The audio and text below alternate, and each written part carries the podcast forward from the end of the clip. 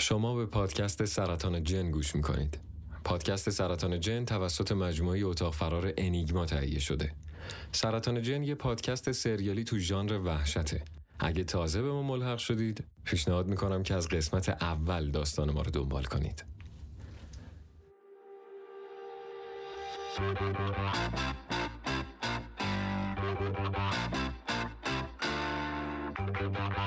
سرطان جن قسمت سوم. غزاله نشسته روبروی من و گوشه ناخونشو میجوه. یه تیکه از گوشه ناخونشو میکشه و میکنه. موقعی کنده شدن سرش به عقب پرت میشه. نگاهی به ناخون خونالودش میکنه و زیر لب به خودش چیزی میگه. به گمونم فوش میده. ونداد انگشت غزاله رو میگیره و میگه آخ بمیرم چیزی شو. کسی که باید به خودش فوش خار مادر بده منم که از سر شب و مشتی رو که باید نزدم تو چونه ونداد. غزاله دستش از توی دست ونداد بیرون میکشه و رو به من میگه باید باهات حرف بزنم. بعد یه نگاه زیرچشمی به ونداد میکنه و میگه تنها. با سر به ونداد اشاره میکنم که شرش رو کم کنه. ونداد چشماشو گرد میکنه و میگه هان؟ میگم مگه نشنیدی چی گفت؟ میخواد یه چیزی رو که دوست نداره تو بدونی بهم بگه. ونداد برای اینکه خودش از تک و تن اندازه بلند میشه و بدون اینکه حرفی بزنه میره توی اتاق منو درو عین الاغ به هم میکوبه.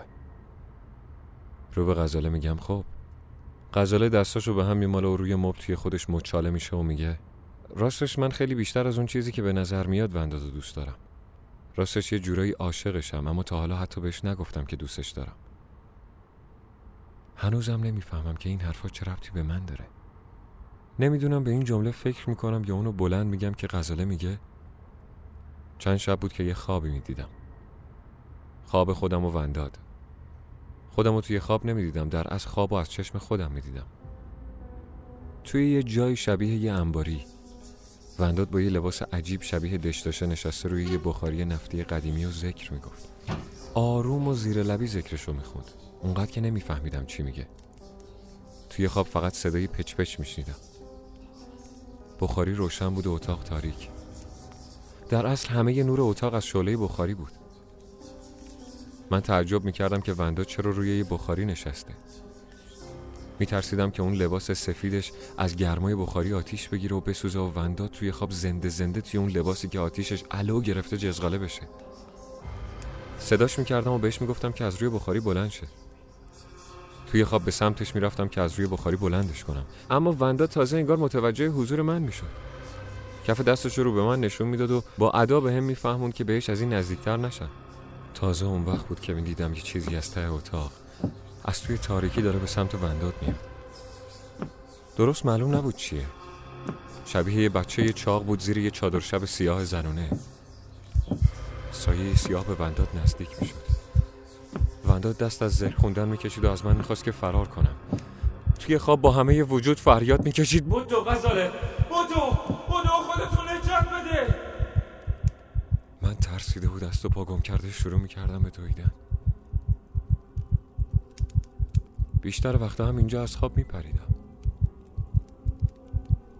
یه وقتای دورتر میشدم و پشت سرم صدای جیغ وندادو میشنیدم، اما هیچ وقت جرئت نمیکردم که برگردم و پشت سرمو ببینم و بفهمم اون سایه چه بلایی سر ونداد میاره.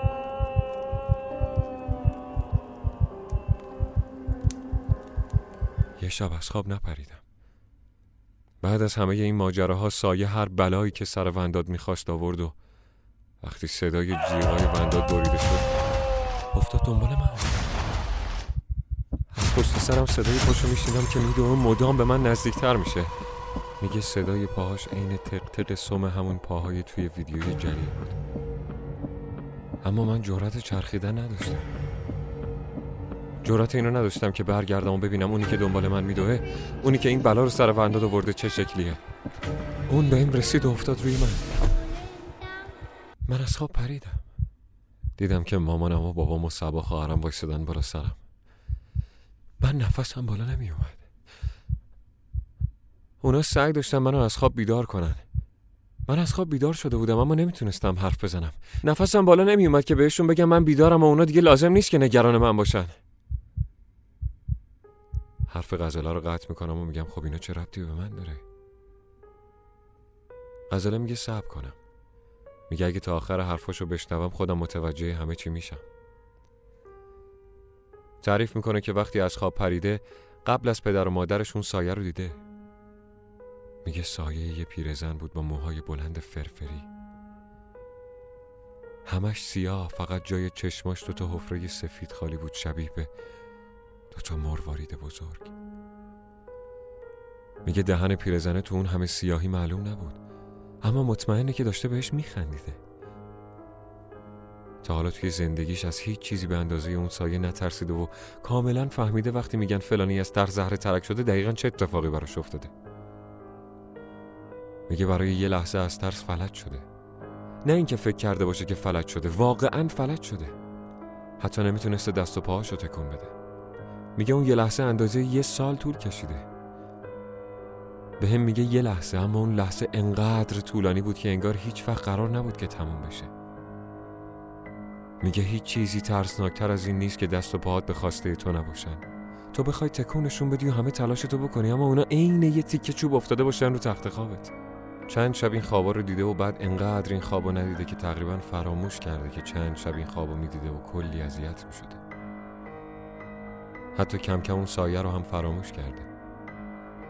البته خودش میگه الان انقدر راحت بهت میگم فراموش کردم، این فراموشی انقدر هم راحت نبود.